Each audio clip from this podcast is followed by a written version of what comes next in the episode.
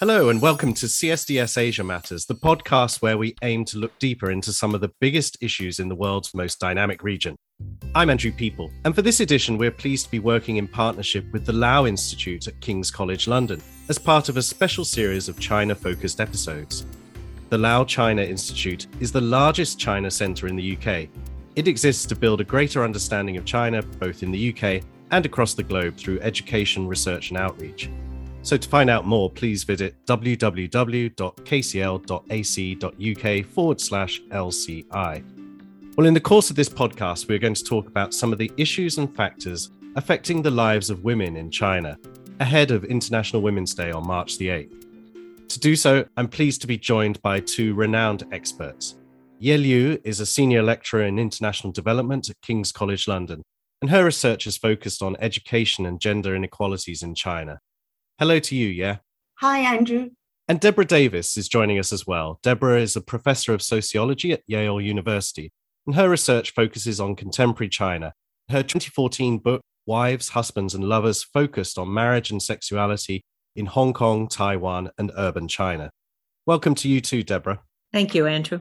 As I say, thank you so much to both of you for joining us today. And let's get our discussion underway. We all know that China's seen this extraordinary economic growth over the last few decades.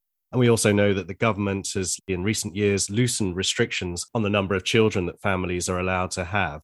Yet, despite all this, the birth rate in China has dropped to its lowest level on record, and women in China are marrying much later in life, if at all. Ye Liu, can I start with you? What are some of the factors shaping in particular young women's attitudes towards balancing work life and families in today's China? And how have those been shifting in the last few years? Like uh, young women across the whole globe in many other countries, young women in China are still facing the same dilemma of having it all, balancing career and family. There are some micro level factors. For instance, young women nowadays are concerned of a lack of a reliable and affordable childcare. And they're also concerned about the educational cost, for instance, for raising a child or two children, particularly in urban areas.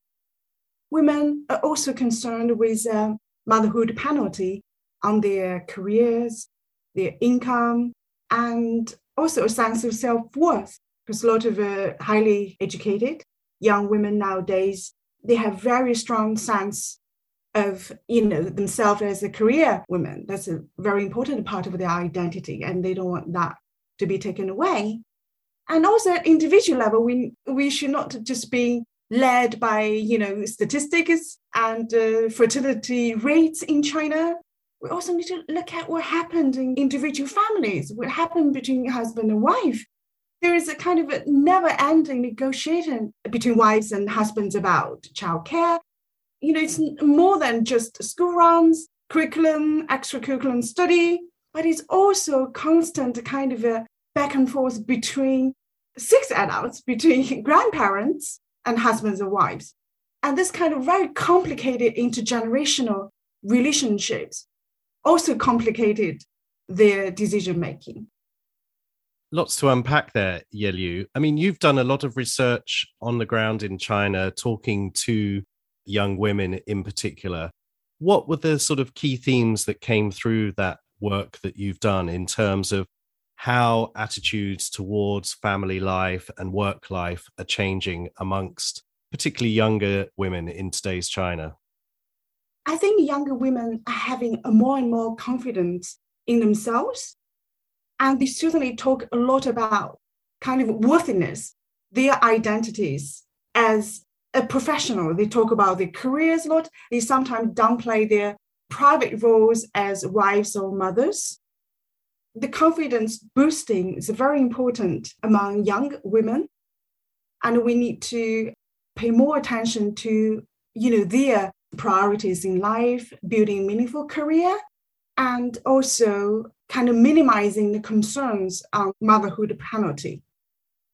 Deborah, can I bring you in here? What have you found in your sort of similar research that you've done in China in terms of the way that attitudes towards these sorts of issues are, are changing in China, in families, both amongst the younger generation and, as Ye Liu hinted there, amongst the older generation as well? Yes, um, I very much agree with Ye on her description of the pressure on these young urban women, particularly the college educated. And in this recent essay that she did with 82 interviews, terrific piece, she emphasizes that there are these different levels at which one uh, thinks through a moral one, a financial one, and one's status, and then self worth. From my work, I step back to generalize very often about all of China, and that means breaking it down. So, most young women are born in villages and currently are migrating. That's the plurality. And these migrant women are less likely to be only children. They very often have siblings, but they are also much better educated than their mothers, just like the urban women. And they also have dreams for self realization and career. So it's very interesting, I think, the way in which these younger rural born women, whether they're living in large cities or towns, face some of the same concerns that Ye has just outlined. And this impacts the fertility. It impacts are they going to have a second child? How do they relate to the grandparents who may still be in the village pushing for the birth of a son? So I think there are ways in which this issue of work life balance is there for all young women. But I also would stress on this shifting um, that we don't forget what happened in the 1950s or even otherwise, in which women didn't have choice, whether they were in rural areas or urban. They were going to be full time workers. That was part of the revolution. So that the experience of being a mother and a wife, really through 1980, was one in which work was not a choice, job was not a choice we're now in a new place in that I do think this issue of choice is much more salient. That's very interesting. That impact of the sheer number of people in China, particularly from rural areas, who are working away from home, often thousands of miles away from their home and their family support structures these days. How big a factor is that in terms of the overall effect it has on things like the birth rate? Because people simply don't have the family support structures that they might have done when people were sort of less mobile across the country. The migration is the largest structural factor, which has transformed family life.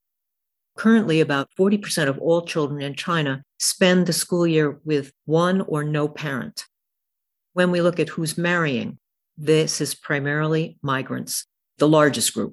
And so, this issue about marriage, which is part of what we're going to be talking about today is critically different. These are young people, men and women, far from their families, moving about from place to place. And for those who began in the village, this is a huge change because they have this freedom and also this sexual revolution, which was perhaps inadvertently started by the one child policy, which gave everyone access to birth control, almost abortion on demand, a freedom to have romantic liaisons inside marriage, outside marriage. This was truly a revolution for post 49 China, which up to this time had really conflated marriage and sexuality. So, going back to what Ye was talking about, the young urban woman, college educated, this is part of what's changing her life also. So, directly on migration, it has the most impact for the rural born it indirectly impacts those already in the city because it brings into the city, into the town, literally hundreds, thousands of young people from different backgrounds, and people are mixing in this context. In terms of the childcare, which Ye has described so well with the four grandparents hovering about the one grandchild and the way in which young couples have to negotiate that. The rural families, these split families, their big concern is do they send the child back to the village? Do they keep the children in the village? And this has raised a whole series of crises over childcare. And then that impacts how young women and young men understand being parents and whether they would consider having an additional birth. Because for them, the childcare is so difficult and it often means leaving their child behind. And this is excruciating.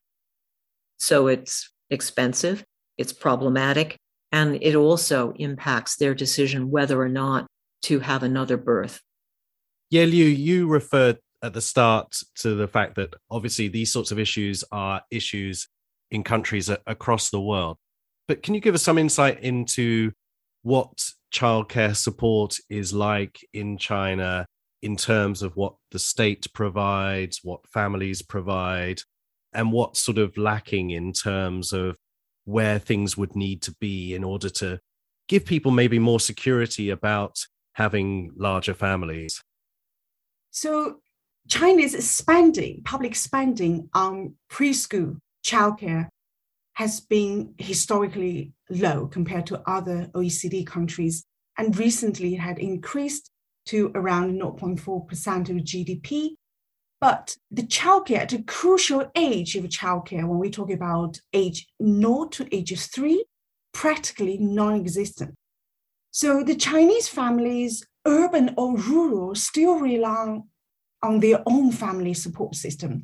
Deborah just mentioned about the rural migrants. They still have to rely on their family members, parents, grandparents from the countryside to come to the city to help them with childcare, or they have to make that important decision whether they have to leave the children behind.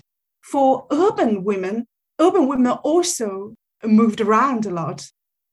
They have families close to their work, not necessarily close to their parents. So they also involve a lot of almost like military planning, arranging childcare support.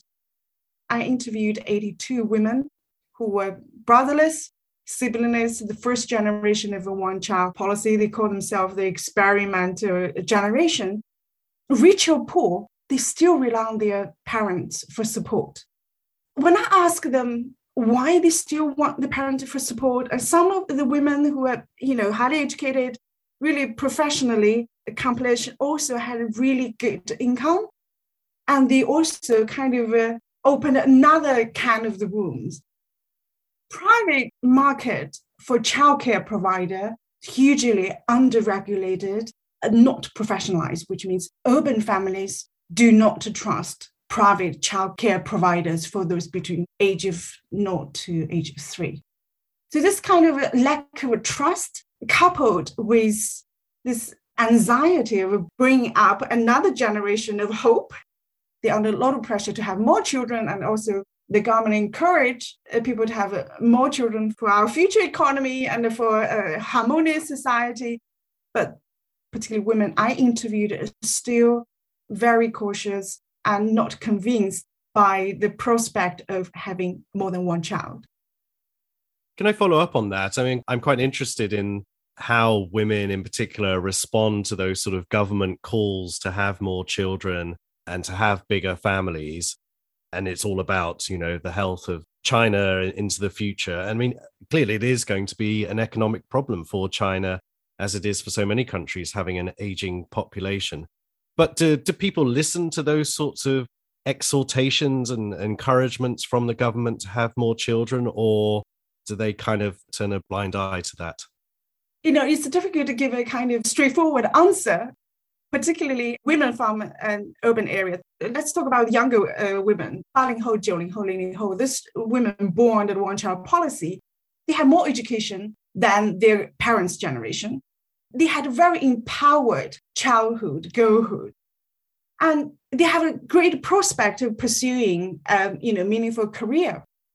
And for them, the women I interviewed, they felt like their experiment by the state they call themselves the guinea pigs. They call themselves the experiment generation of the one-child policy. And now they're the first generation of women who were uh, legally allowed to have additional children but they feel torn between the top down approach in terms of the population planning.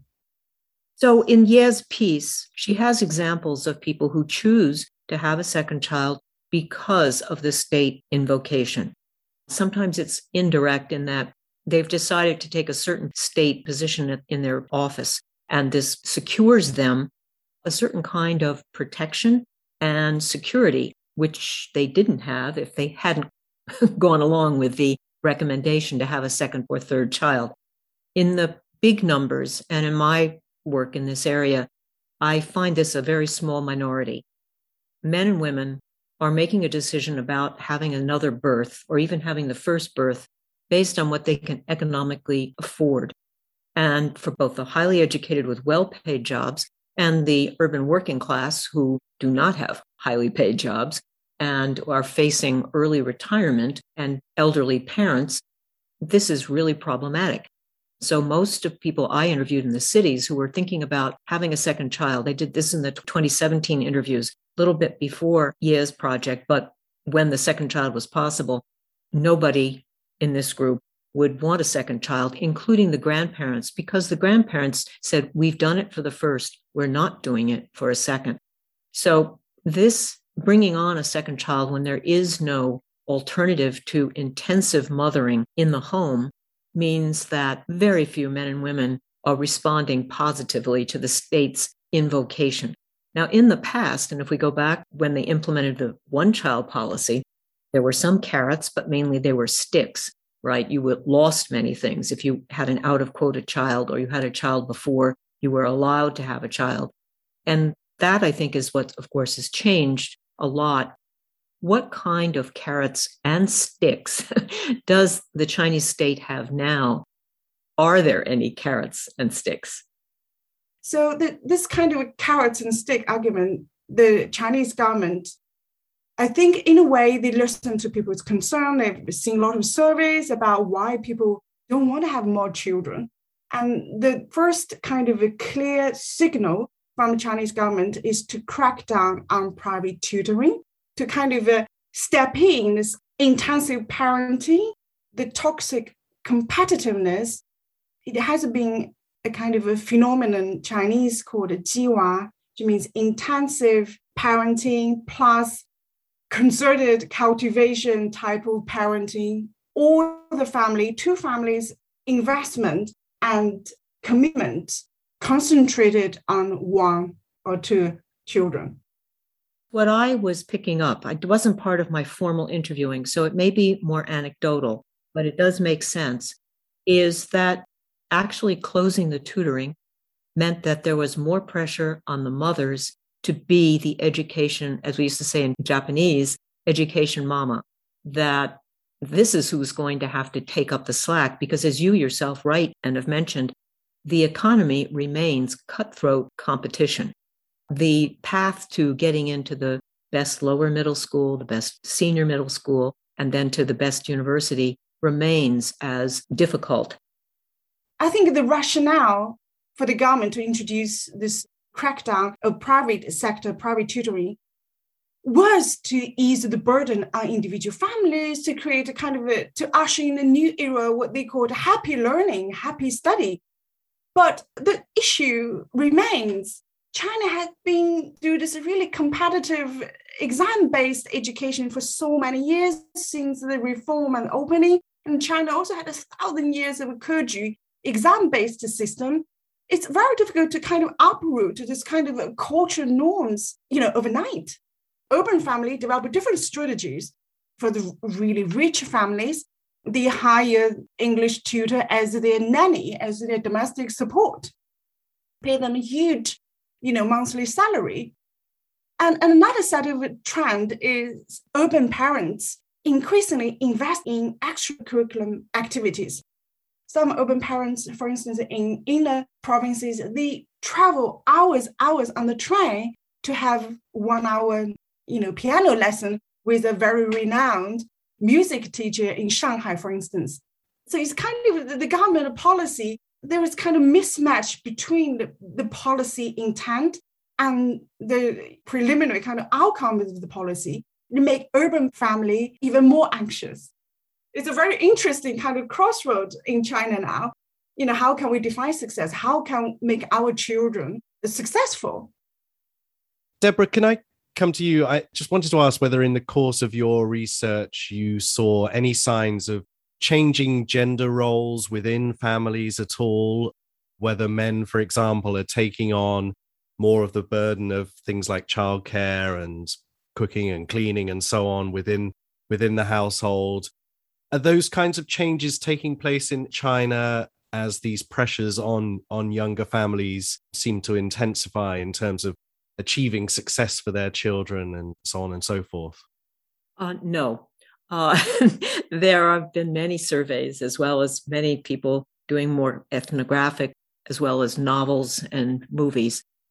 Because the gap between male and female wages has increased over this last 30 years, and in particular accelerated in the last 15 with the rise of particularly highly paid professional managerial jobs. This accentuates the actual dominance of men in the household. It also means that for men, the rewards are in the workplace. So every hour they have to spend in the workplace, they should invest there and they'll be supported by the rest of the family. The wage return justifies that. I think many of us have found that the return of the idea of a dominant man is very important and he should be socially recognized. Sharing housework is not part of that. Also, because I am interested in this generational comparison, I have three generations I'm looking at. When work was not as competitive, when the state really was pushing both rhetorically and economically male female equality in economic returns, there also was possible for men to take up more of the burden of cooking, of shopping. I tracked this quite in detail in the 80s. So at that time, life wasn't as easy. So picking up the coal, picking up the rice, picking up the children if you're the one who had the bicycle. And now we're China's in a new place. For the migrants, I think Susanne Choi's work, it's called Masculine Compromise. And this is a study of what migrant men experience being separated, having their wives often come with them, working in other kinds of jobs, the couple separated, but requiring to support the parents of particularly the husband in the countryside. And what she describes is this enormous pressure on these rural migrant men to be powerful, strong, and good providers, and of course, good sons. And this is extremely difficult. The pressure on these migrant couples uh, is huge. It's one reason the divorce rate is so high for them. And being manly, uh, expressing oneself in a stereotypical manly way is, I would say, more pronounced in family life for urban people now than it was in the early 80s and in the 1970s. That's very interesting because we've seen recently some leading government figures railing against what they've called, um, in inverted commas, sissy men, this idea of young men, some of them uh, you know the older generation see as somewhat effeminate and so on. Is that something that you've picked up on as well this kind of desire at different levels of chinese society for as you say more manly men in again in inverted commas? And conversely does that lead to any sort of changes in the way that what society sees as a woman's role or the ideal woman? How has that changed in recent years in our work here at, at the Tsai Center at the Yale, the Legal Studies Center for Study of China, the focus for many years, one of the foci has been um, the LGBTQ community. And so this Sissy Boys piece and the sexuality piece is actually, in part, a more recent crackdown on the gay community and gay rights. And it's the latest. One of the things that was so interesting is as the government restricted activism and environmentalism, restricted the Feminist Five, even as they passed the new domestic violence law. There was amazing freedom, gay pride, shows, galas that came from the underground and came above. And then in the last year, we watched Gay Pride close down. PFLAG, which is the organization for parents of gay and lesbian youth, has continued. But it, there is definitely a push back. And one expression of that is to promote a stereotypical being the man of the house, being physically superior, and of course, being obviously male as opposed to binary or a sissy man. So I, these two things are linked. What's happened with gay rights and gay life and, and recognition of homosexuality, which was going on a liberating trajectory for almost 20 years, that's part of this uh, sissy man. On the question of what is femininity, I, Ye, should speak to this. My short answer is indeed, this has changed a lot. And because I've been working in, in China since 1980, and before that in Taiwan and Hong Kong, it's been interesting for me to see how my students, because I'm generally in an academic setting, and then my younger colleagues present themselves and what they want to do. And certainly in these last 10 years, there was this emphasis on losing weight, nails, being fit in a certain kind of cross training uh, fitness, the dress being, quote, more revealing, more feminine. In other words, highlighting what are stereotypical female traits. And so I do think there is a push, some of it from the market, some from individual people's desires, and some of it from state policy to promote certain stereotypes, both for men and women, which serve the government's interest in the vision they have for the kind of control over unofficial life.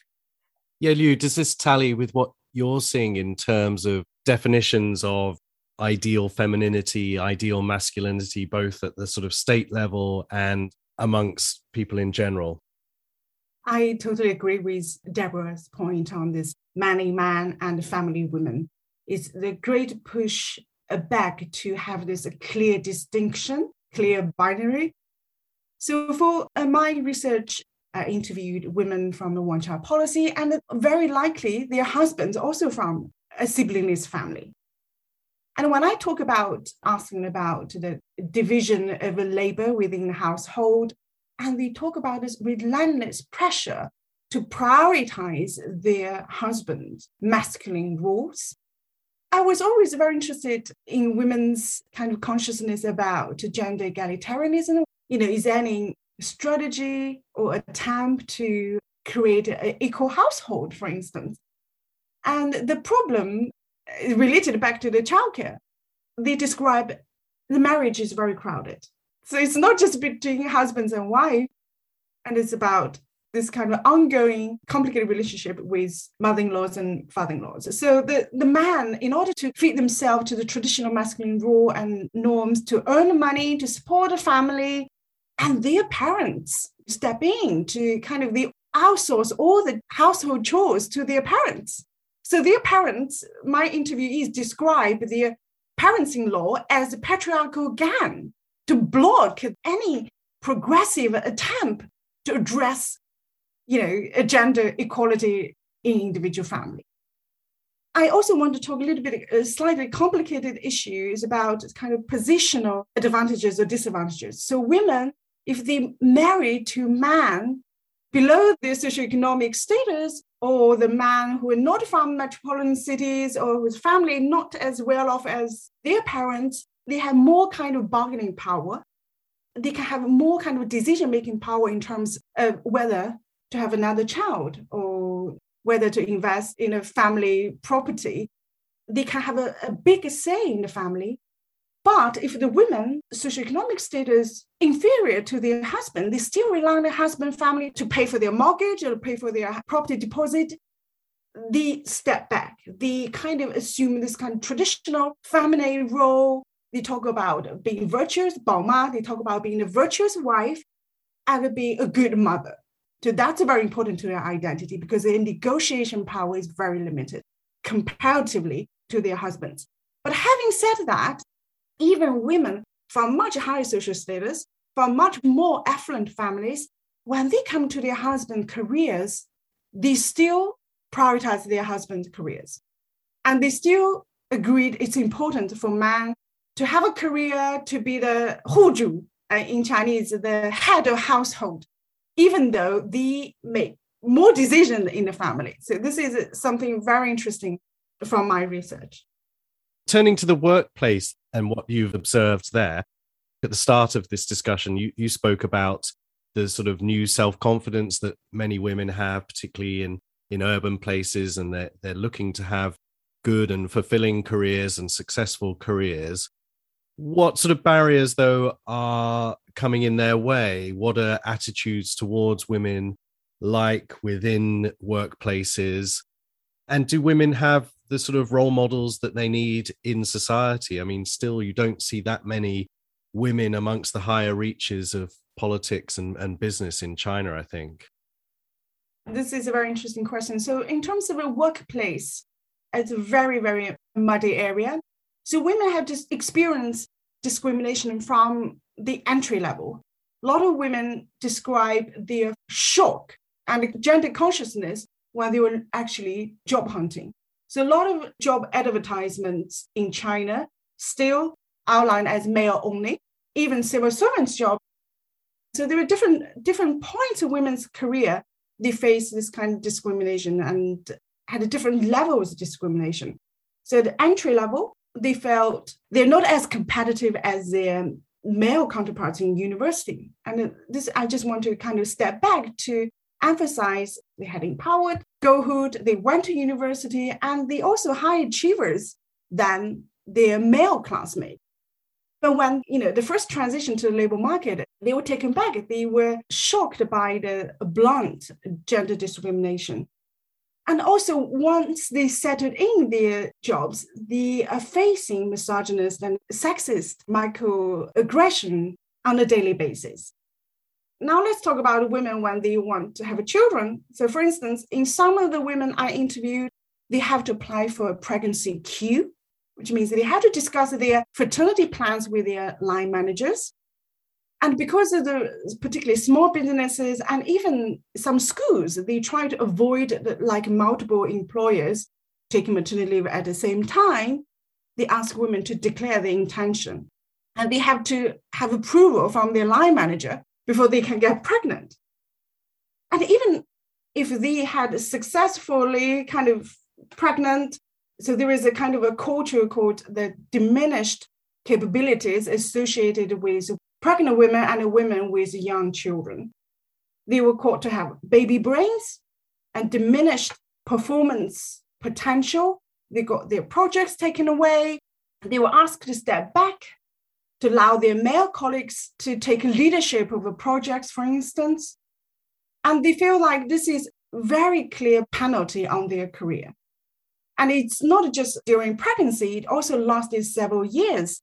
For some of the women I interviewed, they reckon it would took them around three years to climb back to the level of seniority before they were pregnant. And also China's maternity law and maternity pay very complicated. So by law, and China recently introduced new legislations so Chinese women across different provinces in general entitled to at least 16 to 18 weeks or sometimes even 30 weeks of maternity leave and majority of the leave are fully paid. But this is these are the legislation in theory. In practice women still concerned about the penalty when they return to work. For instance some of the women they rush back from their maternity leave. They only took around six weeks and still faced scale back from the original place in their companies or in various positions they held before. Some of the women I interviewed already held quite senior positions in co-ops and in uh, SOEs, for instance. They also talk about this kind of microaggressions in workplace. For instance, they had a meeting and the male senior managers discussed kind of female virtues and if you kept silence, you did not want to, you know, show your opinion, you face this kind of punishment for being a difficult uh, woman. And when women speak up and, and talk about their own ideas, the uh, uh, stereotyped as siblings, girls, domineering personality. So the various kind of stereotypes and the misogynist practices in the workplace undermine women's potential to pursue advanced career, to have more ambition. Those are all absolutely fascinating points. And obviously, a lot of change still needed within China. I think some of those complaints are obviously things that women in other countries and in other companies would probably share some of those feelings. But it's fascinating to hear what the pressures are, what the situation is for so many women in, in today's China. Deborah, can I bring you in here? Do you want to come back on that? I think Ye's observations are totally on the mark for particularly highly educated single women in the cities. But if we zoom out and look at people who are, don't fit that category, it depends on your whether private or public sector. In both cases, there are many barriers. In the public sector, one of the key things is, which Ye mentions in her written work, is this earlier retirement for women. forced mandatory retirement. And that, of course, limits the promotion ladder. It starts very soon. You're not going to advance someone who has to retire at age 55. Similarly, all positions of authority, ultimate authority in any workplace, are through the party. There is a promotion escalator through the party, which is the main means to authority and power. And in that case, number of women party members hasn't decreased, but the number of women party members who have authority in the workplace has decreased. In China, there was a period when the state control, whether in the countryside or in the cities, was more complete over the economy. There were women's slots. And so women could become accountant. They could become the head of the women's office at the village level, at the county level, and in the cities similarly. So the work that I did in the 80s in Shanghai was before the reform and was through the retirement organization. So I interviewed hundreds of retired or newly retired women and interviewed in factories. And these were women, because in the textile industry, it was mainly women. So it's women supervising women. And those kinds of jobs no longer exist. And this raises the other piece about the rise of the private sector, which is not regulated in the same way and is all about profits. And so you're going to go for what gives your unit the highest profit rate. And the second part is if it's private and family owned, which is key in the countryside, less so in the city, but there's also important in the city. It's the sons. You invest in your sons or even your sons in law. When it comes to getting the loans to advance the company, they will go through the men. They are not going to loan money to women. Women, even if it's your most talented daughter, you are not going to make her the head of the company. She may marry and leave or the other family. So in the Japanese case, as you know, they have a system where they adopt in the son in law when their own son is not acceptable to the company. China doesn't have that component. So this is another way I would call a structural and cultural barrier that was not as intense. It's not that it was not there, but in many ways it was latent. And what the reforms have done by creating this dynamo private sector in many ways is allow cultural expectations in which men are dominant, men are the priority, whether it's in the family or the workplace. And this disadvantages, of course, educated women, highly competent women, and ambitious women. P.S. on the side, however, you go down the, the sector and we're looking at blue collar manufacturing jobs. What we see in China is what we see in other countries that when you talk about these new manufacturing, no matter what large scale factory it is. Early, we saw it in Taiwan, you saw it in Thailand, now we see it in China.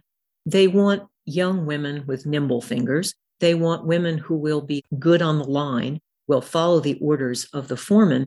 And so the women get sometimes better paid jobs in industry than their male siblings who are shifted off as uneducated rural boys into the shipping department or into the hard labor and it's the women who have this value. And so one of the issues when we talked about the divorce and the split childcare, et cetera, for these rural migrants is that it is not uncommon for the young wife to have a better job and be paid more than her husband. And then you get into the conflict of him returning to the village. He has no future. And so I just wanted to zoom out a little bit so that those folks listening on the program will when they talk about China, break it down not only by generation, this young versus middle age versus old because of their historical experiences, but also be thinking about the complexity of the Chinese economy, not only agrarian sector, industrial service jobs, but also the private sector versus the public sector. Well, I think that's absolutely right. And that's a fascinating note to bring our discussion to an end for today. Thank you, Deborah, for those insights. And thank you, Ye Liu, as well. So many interesting topics that we've covered there, and probably so many more uh, that we could go on to to discuss. But I want to thank you both again for your time and expertise and, and insights there. Thank you also today to Rebecca Bailey for producing this episode of CSDS Asia Matters. You can still find our podcasts, obviously, on any available platform. We're on Twitter and LinkedIn as well. So do please give us any feedback that you might have. Thank you for listening today, and goodbye.